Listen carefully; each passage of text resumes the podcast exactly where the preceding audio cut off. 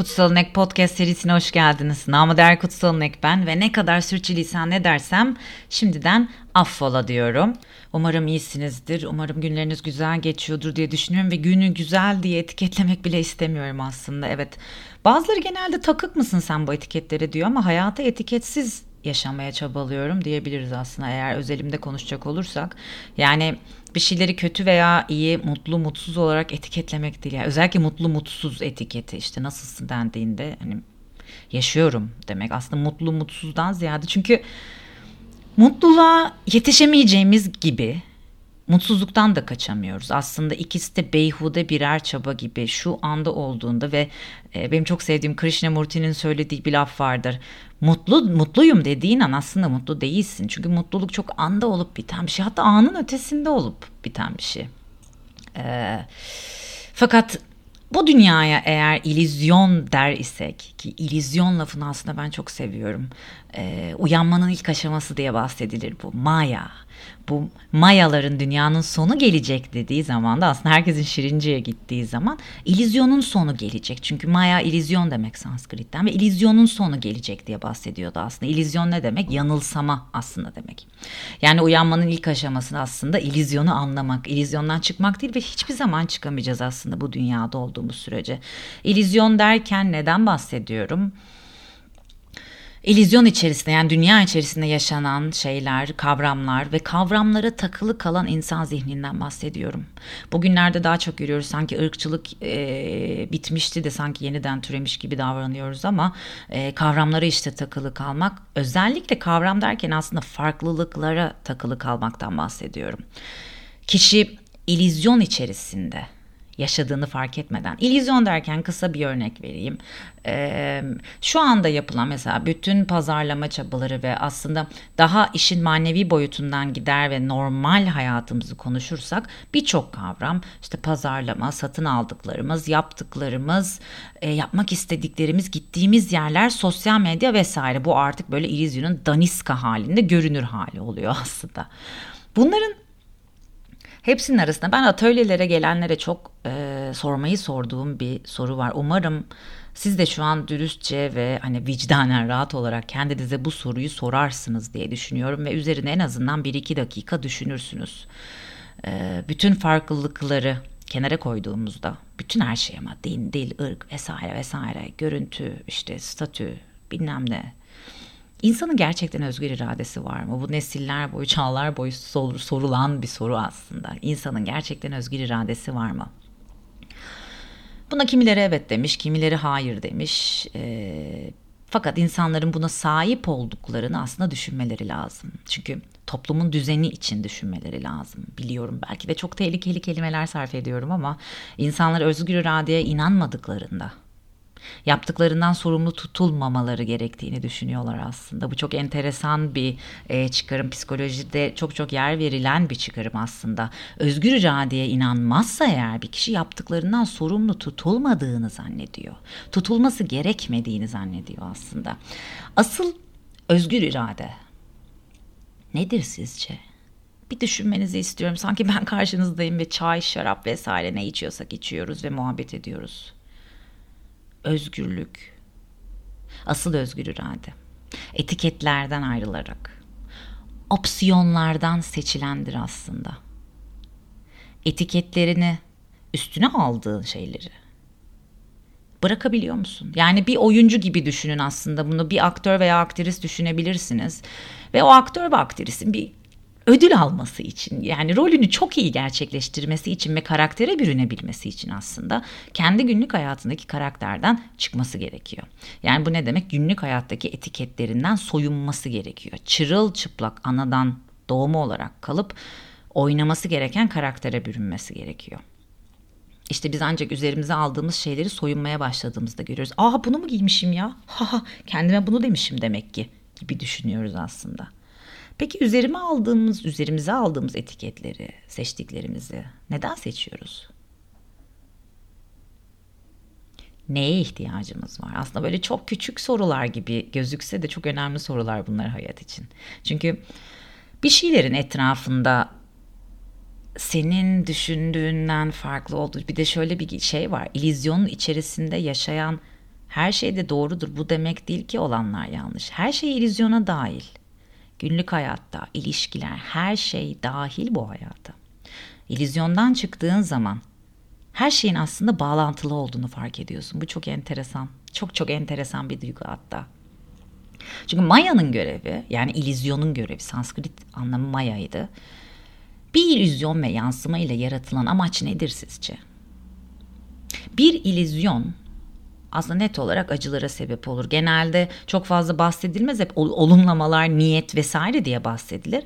Fakat öğretilerin içerisinde en büyük bahsedilen, özellikle bardo konsepti vardır mesela veya Budizm'e girdiğimiz zaman, illüzyon acılara sebep olur ve niyet vesaire olumlama konularından önce en büyük cümle vardır.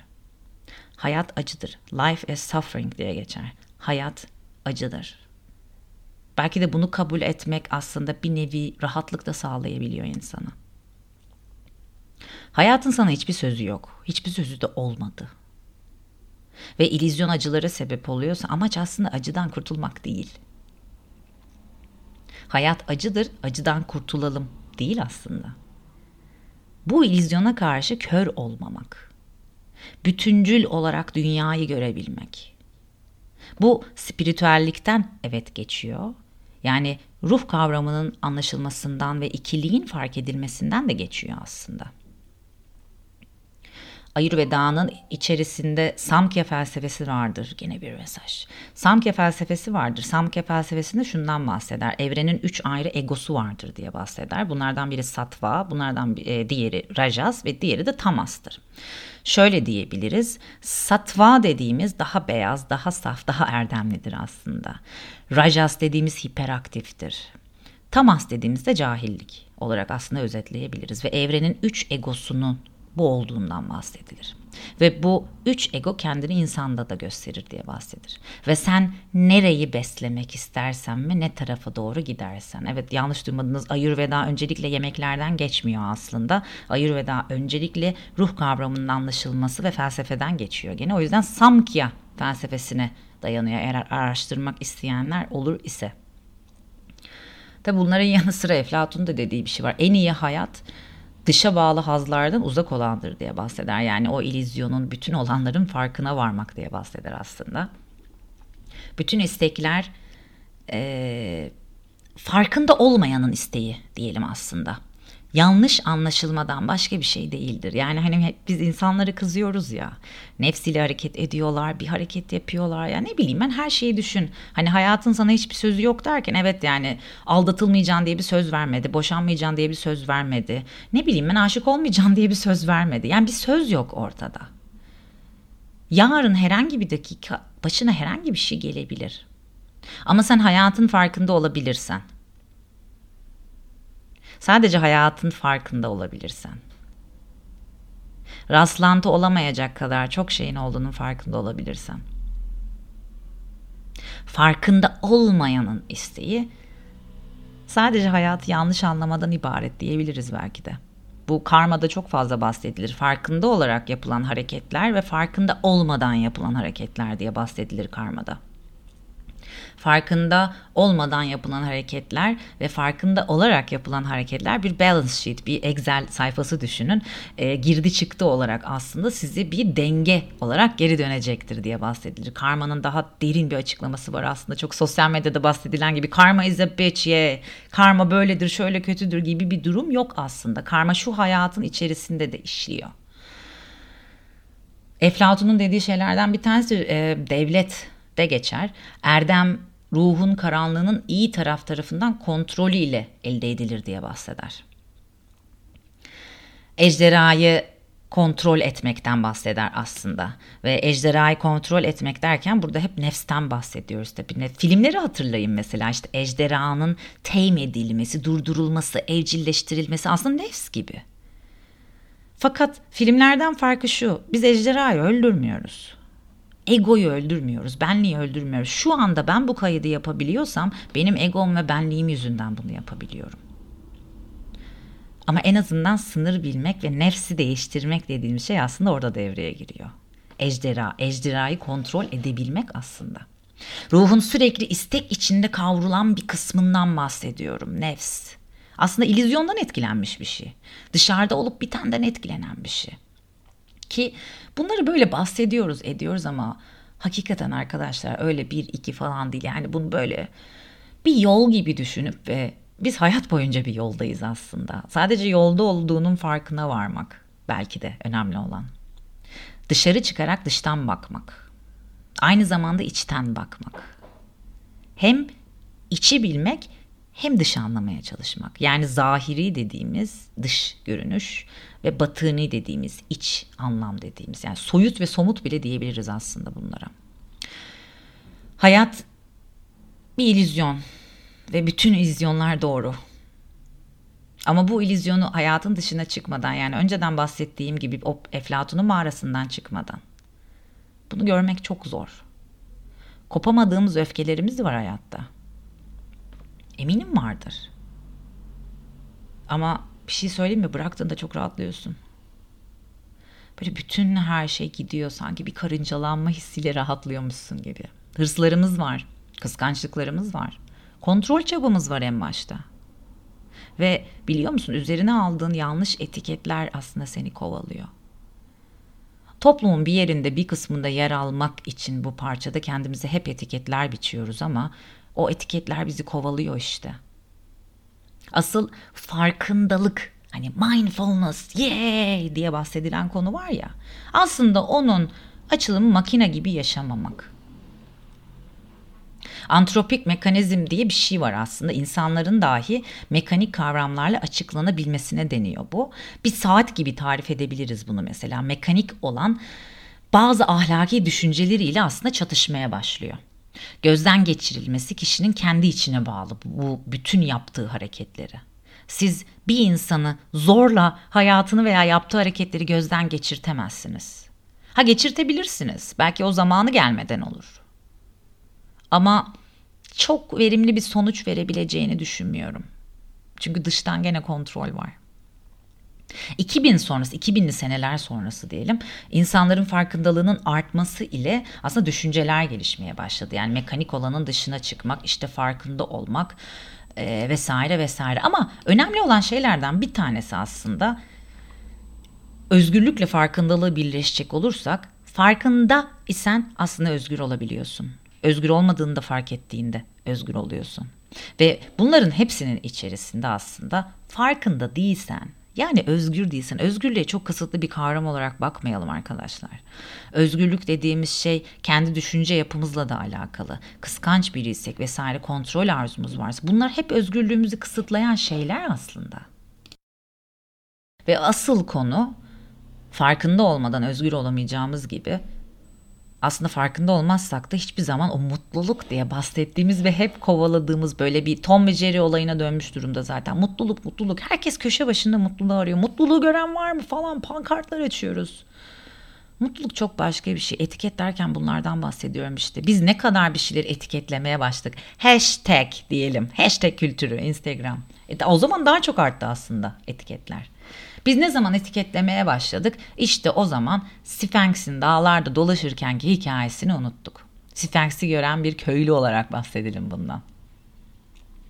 Sfenks dağlarda dolaşıyor. Sfenksleri biliyorsunuz. Mısır'a giderseniz veya küçük bir Google yaparsanız, Sfenks dağlarda dolaşıyor bir mite göre ve karşısına çıkan her insana bir bilmece soruyor. Ve eğer cevabı veremezse onu orada öldürüyor. Soru ne biliyor musunuz? Önce 4, sonra 2, sonra 3 bacaklı olan canlıya ne denir? Söyleyeyim mi cevabını? Belki bilenleriniz vardır zaten içinizde. Denilene göre, Pisagor ve sayılar teorisine göre şöyle bir şeyden bahsediliyor. 4 sayısı cahil insanı, 2 sayısı eğitimli insanı, 3 sayısı ise asasıyla beraber ruhsal insanı gösterirmiş. Bebeklik çağındaki insan 4 ayağı üzerinde yürür. Olgun insan 2 ayağı üzerinde yürür. Kurtulmuş, uyanmış, aydınlanmış ve bunun sadece bir adım olduğunu bilmiş. Aydınlanma ilk adım. İşte bu kişi kurtulmuş ve aydınlanmış akıl ile ise iki ayağına bilgelik asasını ekler. Sfenks doğa gizemini, aslında gizli öğretilerin de cisimleşmiş hali olarak önümüze çıkar. Gizli öğretiler derken zahiri ve batini dediğimiz, yani iç metaforlar, anlamlar. Ben aynı kırmızı elmaya bakabilirim ve bambaşka şeyler görebilirim. Bir kırmızı elmaya baktıktan sonra onu mamanın bağrından kopup gelmiş bir lav topuna da benzetebilirim. Yüklemek istediğim metafor. O yüzden Sfenks'in bilmecesini çözemeyen herkesin yok olacağından bahsedilir.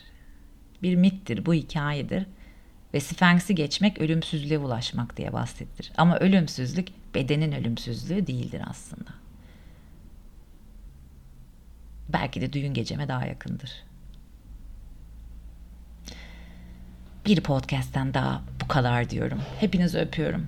Lütfen dikkat edin kendinize.